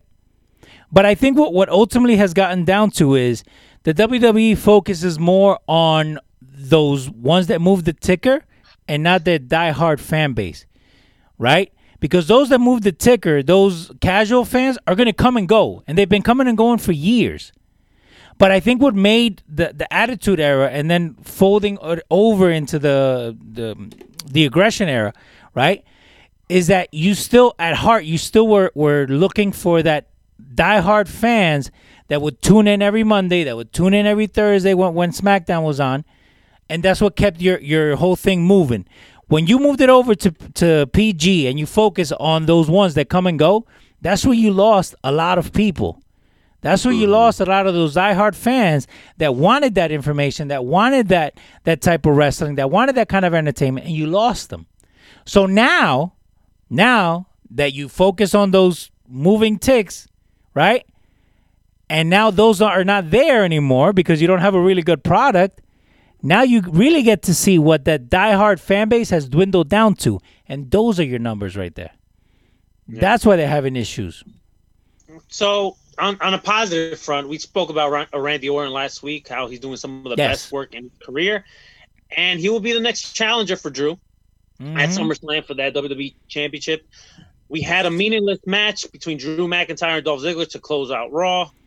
Um, and then after the match, after Drew went over, which not really a shocker there. And this is no disrespect to Drew because I think Drew's being all right as champion. Yeah. It's just unfortunate with the whole COVID stuff and the pandemic and no no wrestling fans. And then after the match, uh, Randy hit him with an RKO out of nowhere. Uh, this is the right call. Randy Orton drew at SummerSlam, and Randy should go over and hold that title to WrestleMania, in my opinion. Yeah, I agree. I agree. And because and no disrespect to Drew, it's just unfortunate. Yeah. I mean, I'm thinking right now, right now, and then this is like kind of like thinking ahead here, but who do you see winning the Royal Rumble? Right Vince now. McMahon. Besides Number 30. Besides, besides Big E, but like Kofi's only out for what six weeks, so he'd probably be back. No, by the it, time it's Royal not going to Rumble. be Biggie. By the time the Rumble comes around, the New Day's all going to be back together. Yeah. Uh, So but it, it all depends where Roman is at, because you, Mm-hmm. you never know. If Roman comes back, he could potentially win the Rumble. yeah.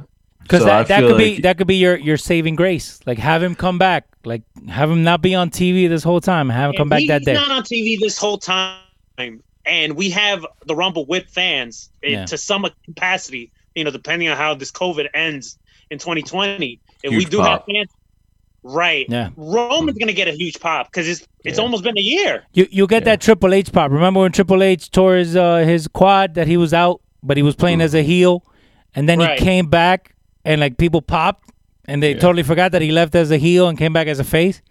You, So you got that option. You got Roman, Mhm. right? If you don't take the title off McIntyre, who who else could do it? you can't have. well, okay, okay. So Sam, if Ran- if Randy gets the title, right, Right. and he holds it till Mania, Mhm. we're getting Edge and Orton three at Mania. Yeah. You think we're getting Edge and or Orton not. three? Yeah. Ti- title or not, we're getting Edge and Orton three at So Mania. we could get potentially Edge winning the Royal Rumble, or if But, you take the title off McIntyre, we could get Mm-hmm. a McIntyre winning it two years in a row.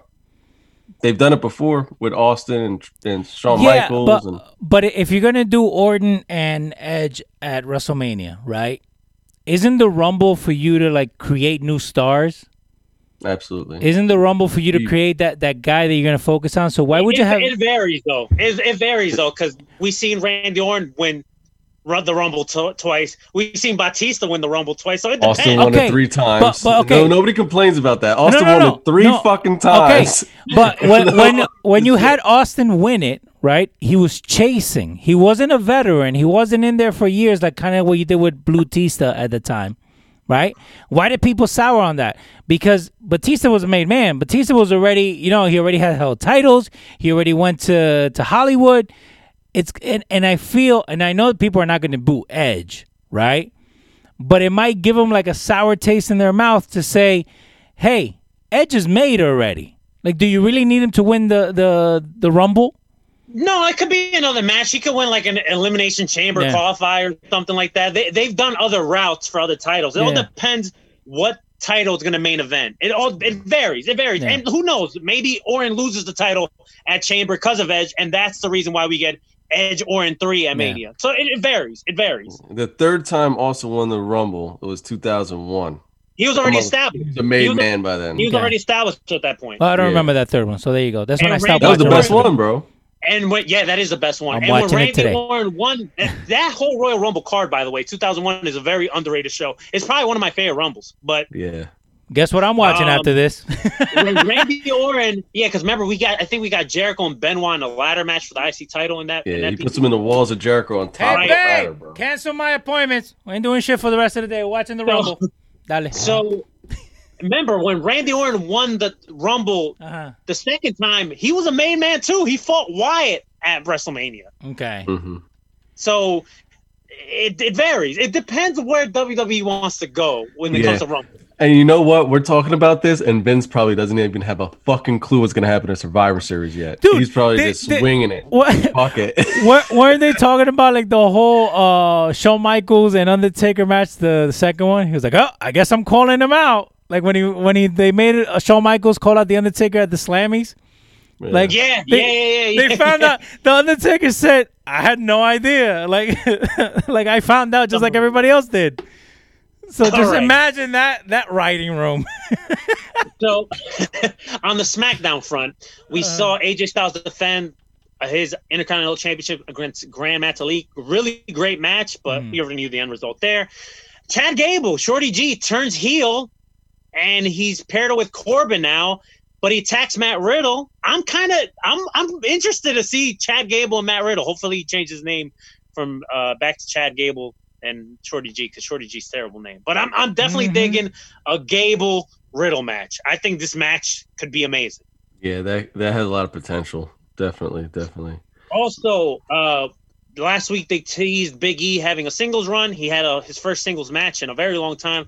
He defeats Miz and he beats Miz with the Brock lock. Y'all remember the Brock lock no. hmm when he grabs Yeah. the uh, the person's leg and he fucking like Ah, Cranks okay. it. When he's hanging like off the side. Okay, yeah. yeah yeah yeah, yeah. he beats the me he beats the Miz with the Brock lock. So uh, I thought that was a pretty cool. Uh, I, I like the, the this submission move for Big E. It makes sense.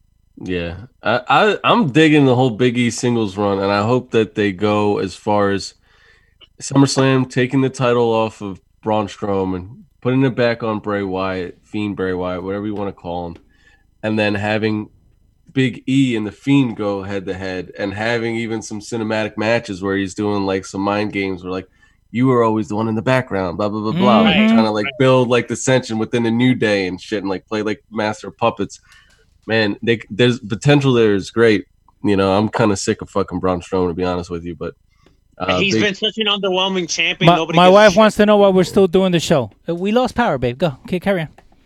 Uh, so we got the return of Otis, Mandy, and Sonya on SmackDown TV. It's been rumored that I'm sorry. My wife said that our show is not a show; it's a seminar.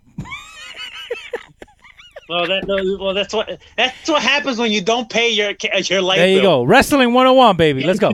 By the way, side So- note, I was I was showing my kids. I, I know, but side note yesterday, and uh, you should do this with your kids, Sam.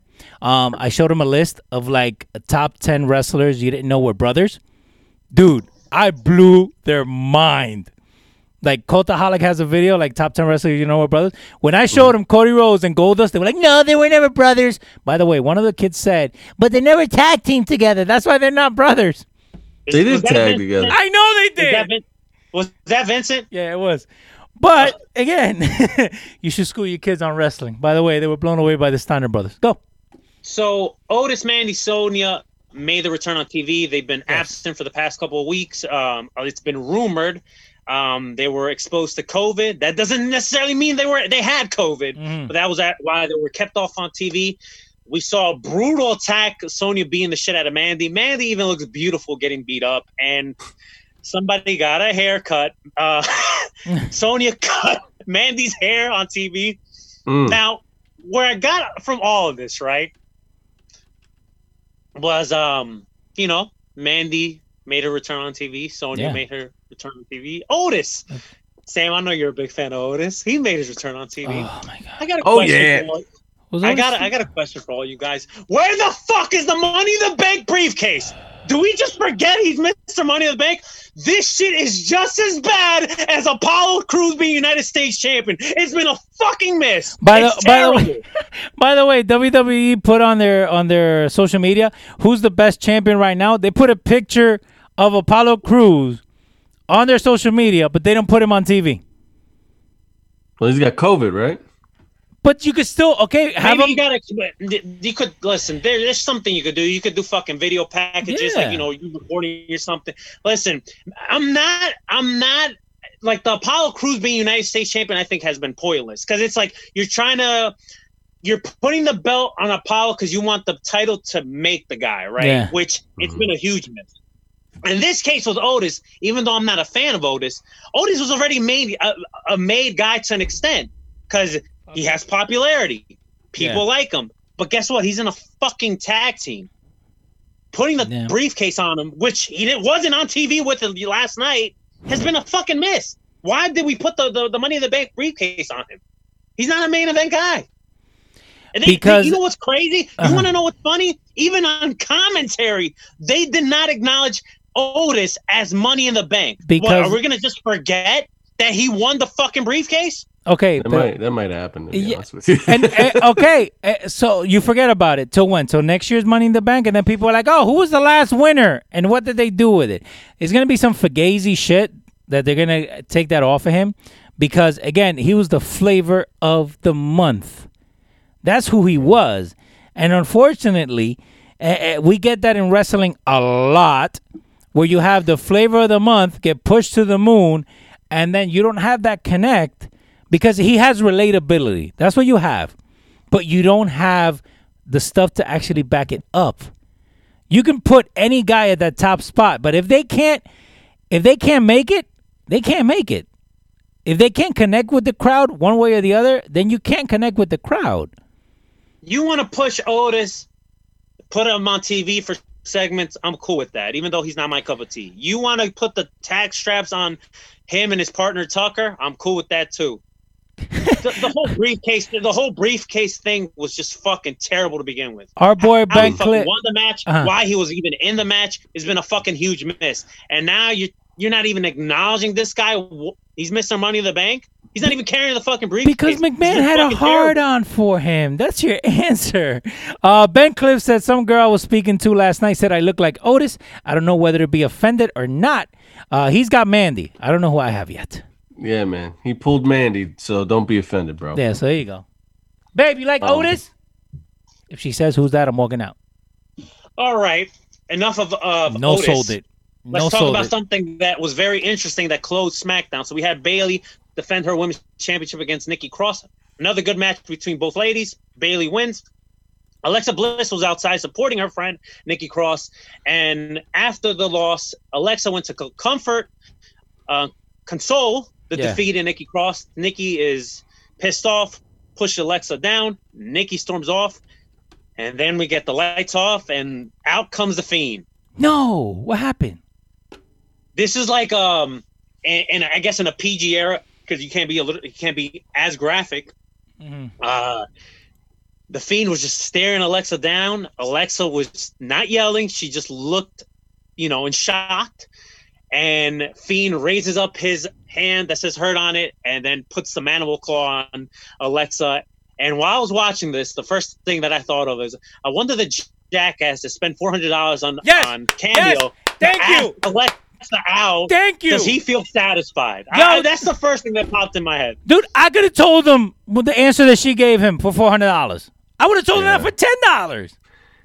He's a fucking idiot, bro. So if you guys don't know and you're living under a rock, some some asshole, because if you spend your money away like that, if you throw it out, hey, throw it towards this way. But I'm just saying, like he spends four hundred dollars on a cameo or whatever, where you can have them send you a question or said, "Hey guys, how are you?" whatever, and he decides to spend his money to ask Alexa Bliss out on a date. Now, in what world do you think, hey, I'm on this and I'm getting paid to send out hellos? Oh, okay, he wants to go on a date. Sure, internet guy, I'll go on a date with you. Like, is that what he, guy. like is that what he thought was gonna happen?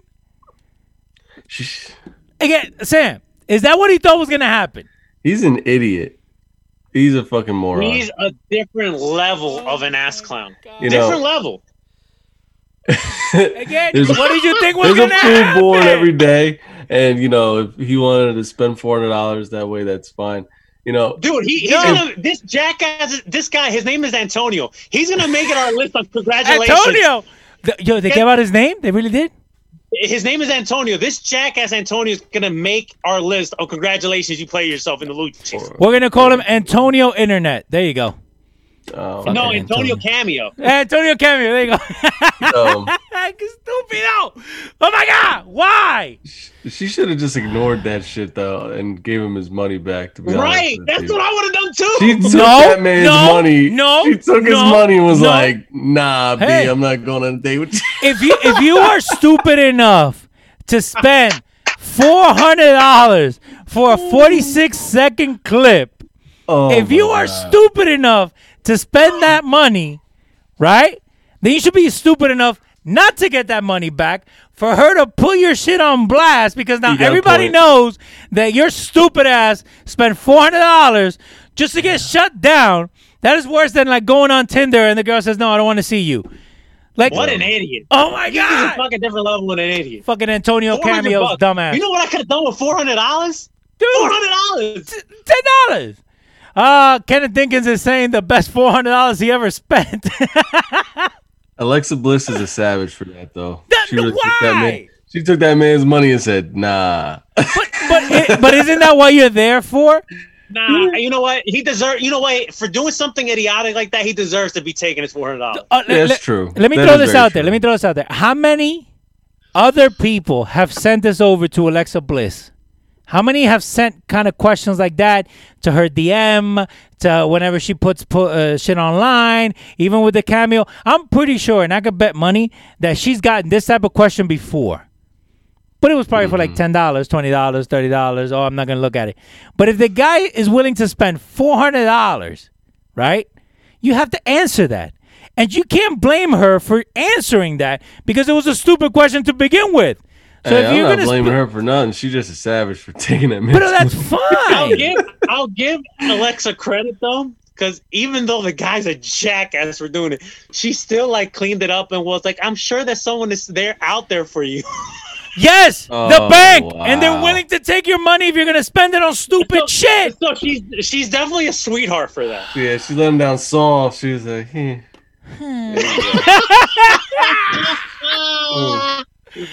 Oh my Gen- god. that was a gentle landing right there. If if any of my kids ever spend four hundred dollars on any stupid shit like that, What a fucking ah. jackass! That jackass deserves to take all the money he gets. And you know what?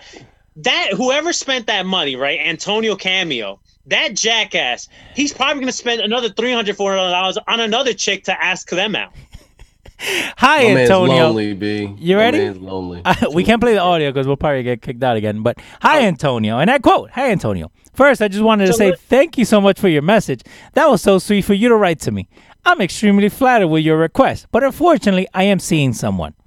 The part that I like the best, though, at the end, just like Dory says, just keep swimming. Bye, Antonio. Damn. Just Bye, keep Antonio. swimming. Just keep swimming. yeah, what you gonna We got- $40? And then people wonder why I fucking chastise wrestling fans, and I am very standoffish and don't talk to many people. That's like You when a girl why? tells you, "I see you as a friend." we, should, we should take a picture, like a, a screenshot of her on that video, right? Put it on a t-shirt, and on the bottom say "Bye, Antonio" on the bottom, bro. I That's a that would- great idea. I There you go. that's a good We're working t-shirt. on that now, Sam. Shirt coming soon. That's a, that's a great idea. I like that. Idea. All right, let's talk about something a little bit less funny and more serious. So, Evil, Evil, now he's on the top spot of the Bullet Club. He's double champion. He beat Naito for both the heavyweight championship and the Intercontinental Championship. He successfully defended the titles already against Hiromu Takahashi. And I believe on August 29th, uh, Summer Struggle, I think it's going to be a baseball stadium in Japan. He'll be defending both championship against Naito in a rematch. What do you think about Evil's reign so far and him being, I guess, the new leader of the Bullet Club? Man, I'm I'm excited for it. You know what I mean? Uh, this this shook up the wrestling world um, a lot. You know, nobody saw this coming. You know, and this goes back to what I was saying about AEW. You got to shake things up sometimes because you got to have a reason to watch. Mhm. Must see TV. I need a reason to tune in every Monday on Monday Night Raw. Do I have that right now? Absolutely not. I need No a reason to tune in on SmackDown every and even in NXT. I'm sorry to say, I don't have a reason to watch it live. Not gonna don't. lie, when you guys were talking about the tank, I actually had to Google it because I haven't watched NXT that long. There you go. Just So- New Japan knows they have been taking this long break due to COVID. Now they're getting things back up and running. Okay. But let's have people start talking about it again. Yeah. Boom. Let's hit them with this. And then here we go. Now New Japan is back at the top of the bill when we're talking about what's must see TV. We want to see what's going to happen, you know?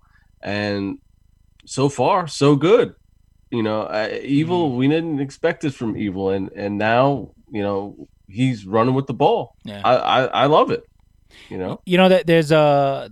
I know how you do like a social media thing at the end of the show, Sam. But I'm actually gonna let you guys know right now on YouTube. Um, there, there's I forget it's Cultaholic or what culture, whatever. They do like the ranking the top um IWGP champions of all time, right? And it's funny because a lot of them at one point where they were just picking them from MMA when Antonio Inoki was was uh, building the brand, right? Which is the worst thing you could do. With Evil, what you have right now is a guy that is homegrown that has made a bigger impact than Switchblade. Because remember Switchblade when they were like, "Oh, he shouldn't be the champion. He shouldn't be this. He shouldn't be that." But now with this, like Sam said, you have people talking, right? You mm-hmm. have people focusing on what you're supposed to focus on with wrestling, which is what happens in the ring, the storylines. Not some fucker spending four hundred dollars to ask a girl out. You have to worry about the shit that happens in the ring. Right. You know what I mean? Like all that stuff is extra. But again, New Japan, and it's not like because you know we're we're Uncle Dave here, where New Japan always gets uh, six stars uh, matches.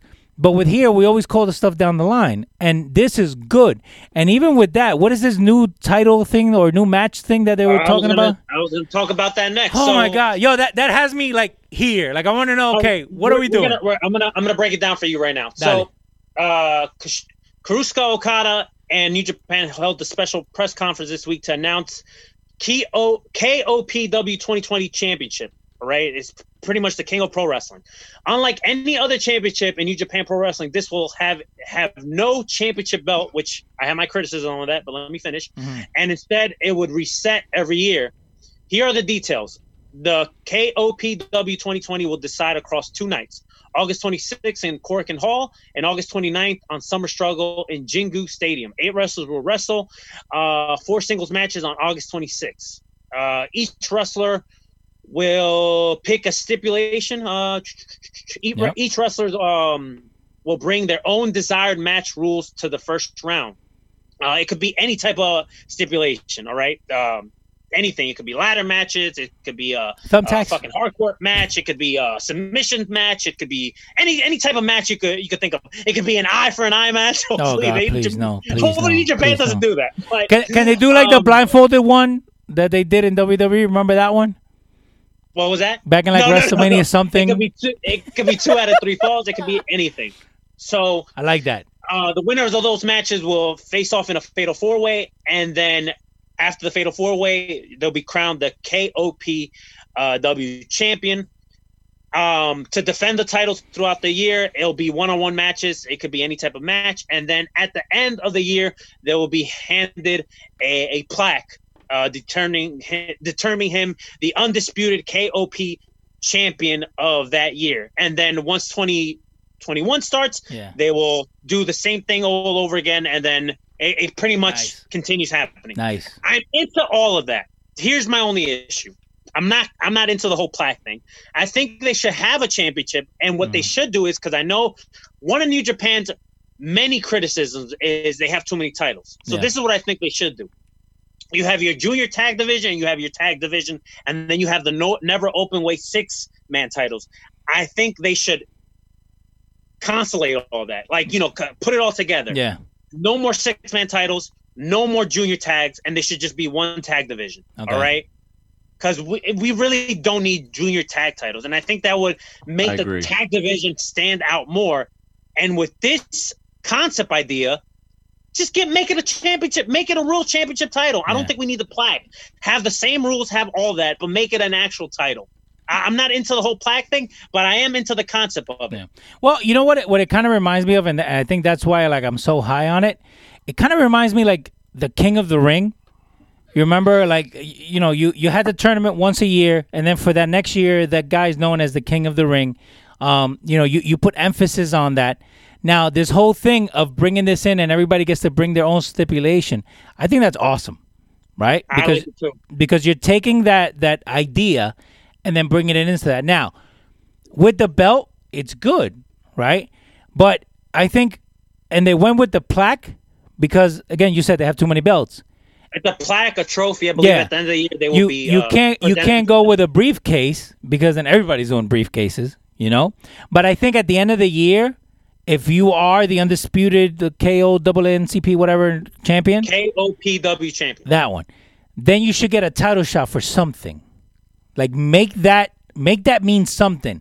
Like, hey, we're not wrestling for the title, but we're wrestling to be the undisputed champion at the end of the year, and then you get a shot at a title. type You know thing. what I would like? I would like them to treat it kind of like the gift of the gods from Lucha Underground. Yes, Remember gift of the gods? yes, yes. If they if they do that, but Yes. I, am I'm a big title guy. I like championships, so I want to see a championship. Get rid of the never open weight six Yeah. man. Get rid of the junior tag. Maybe somehow have a unification match Mhm. um, with all those titles for new tag champs. Maybe they can even make new Yeah. tag champ designs. Or just not have him on TV and then bring him back and don't even talk about it anymore. Otis. Right, right. Have have new ta- have new tag team championship designs, and then Yeah. you know yeah we crown new tag champs. Mhm. They get rid of the never open weight six man. They get rid of the junior tag titles, and then create something nice for this KOPW championship. And I think this is what I think. I think they're gonna run with this idea for 2020, Mhm. but I believe the whole trophy plaque idea they're gonna end up getting rid of that maybe the following year and present us with an actual belt, uh, physical belt. That's what I think. Yeah, and and again, you you have to have them fight for something, right? And I think one of the things that that New Japan is good at is that their storylines.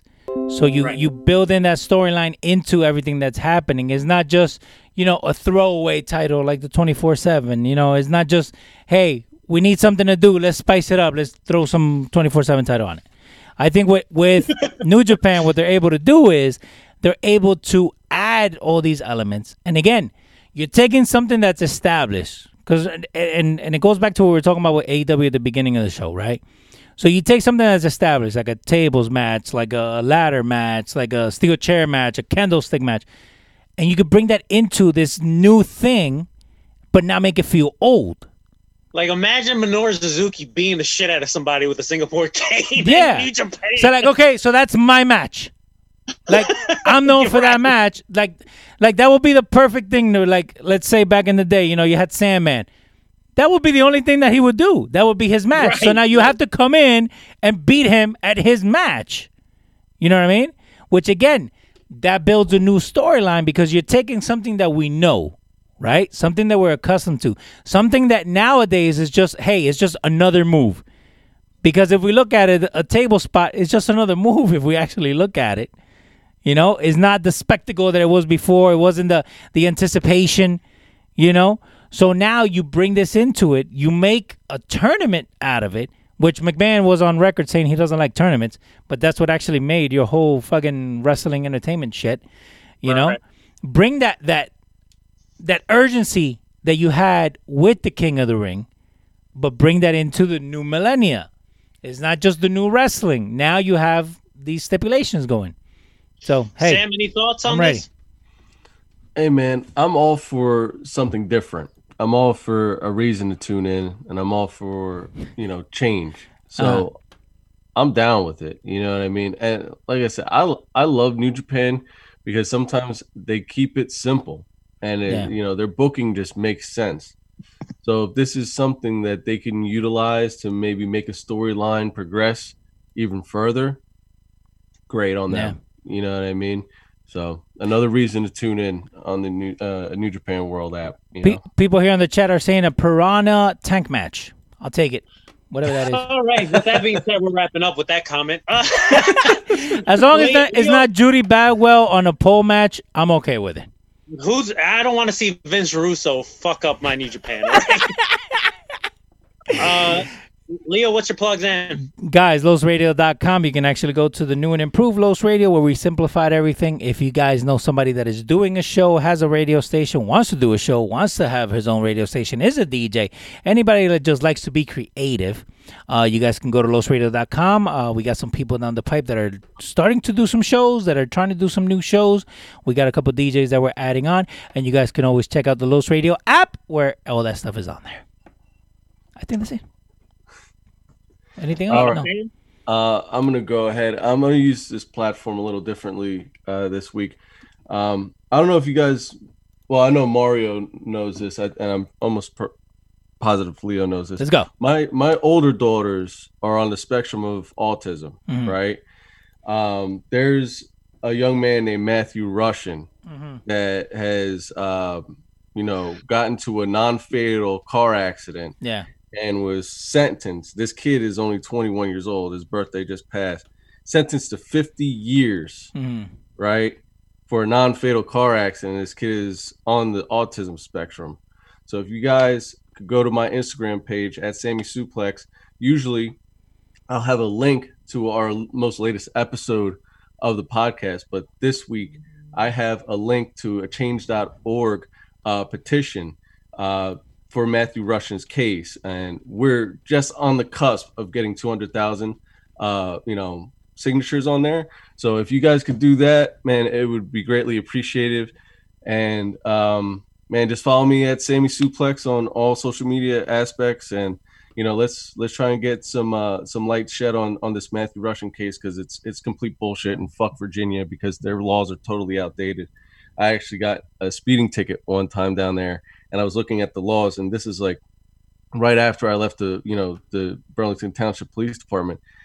Um, had I lived down there I was going like 15 over the speed limit, and their speed limit's like 50. So coming from Jersey, that's like that's like nothing, Yeah. right? So I was going 70 in a 50. And Had I lived down there, they they could have put me in jail for that. They, that's like reckless driving over there, and f- like for Virginia, reckless driving, you could go to jail for that shit. So something needs to get changed down there. You know, anything down below the Mason Dixon line is the different world, in my opinion. They're really like set back uh, hundreds of years, in in my opinion. But something needs to get done with this Matthew Rushin case because nobody died. You know what I mean? There was some Mhm. property damage, but nobody deserves to go to, to jail for 50 years for property damage. It's And- bullshit. And he was taking his friend to urgent care during a blizzard. Right. So, uh, by the way, uh, the way you spell Rushin is R U S H I N. I Yeah, got the name up on the on the board there. You can also there's a Facebook page too that you can follow. Somebody I else. actually read the story on your wife's Facebook. I, I got to read it yesterday at work. The whole story. It's fucking nuts, dude. Yeah, Yeah. man, we got to be Fuck up the careful. rules. Like I said, especially if you're crossing that Mason Dixon line, you're going down to Florida, you're crossing through those those Confederate states down there. You gotta watch out, man. Those laws down there are all fucked up, and Yeah. they're they're meant to keep people in chains, bro. That's all it is. These fucking scumbag cops. Anyway, all right. Um, uh, Leo, can you do me a favor? Can No. you uh, hit that congratulations button real quick? Wait, which which one? This one? Congratulations, you played yourself. I'm gonna give that to Ben Cliff because he's talking about Impact uh, Wrestling with the Motor City Machine Guns. Yeah, come on, we Ben. talked a plethora Yes. of Motor City Machine Guns and Impact Wrestling last week. So, hey, that's on you, bro. That- that's that's a week. Oh, that's a week old already. That's my favorite tag team. Um, Go. I, I got a couple uh, uh, plugs real quick. I want to give a shout outs to uh, Nerds Clothing. They hooked the brother up with a Bullet Club jacket. Fucking Nice. sweet jacket. I just got another jacket in the mail. I haven't posted it yet, so make sure you follow me at Rated Arses 87 so you can see what that jacket is. Also, let me give also two more plugs to Game Changer Wrestling. They had a phenomenal two nights uh, two, well, two afternoons, uh, two nights of Jace. Uh, last nights. weekend in Atlantic City, both great shows. You can find those shows on the FITE app, and then tomorrow they're actually going to have uh, another show. One of the matches is Joey Janela and ACH. Uh, the show's called Keep in Touch. You can find that show at the FITE app. And also, what you could do tonight if you're not doing anything, talk and shop a mania. Doc Gallows, Karl Anderson on the FITE app is going to be nothing but shenanigans. And the main of it is a boneyard match with Chad Too Bad and Sex Ferguson. I'm so hyped for this show because it's, it's like a mixture of jackass with backyard wrestling, a whole bunch of shenanigans. So I'm I'm I'm into it. I, I love this type of comedy, and it's fucking wrestling. So I'm definitely gonna be ordering. Um, so let me give shout outs to them. Also, make sure you follow us at Lucha Outsiders Yeah. everywhere Instagram, Facebook, Twitter. And if you missed anything on today's episode, make sure you subscribe to the podcast wherever you get your podcast needs. And that is it. Well, hopefully you'll be able to hear the whole thing together and not broken up like the video three times. Tony Khan blocking us, man.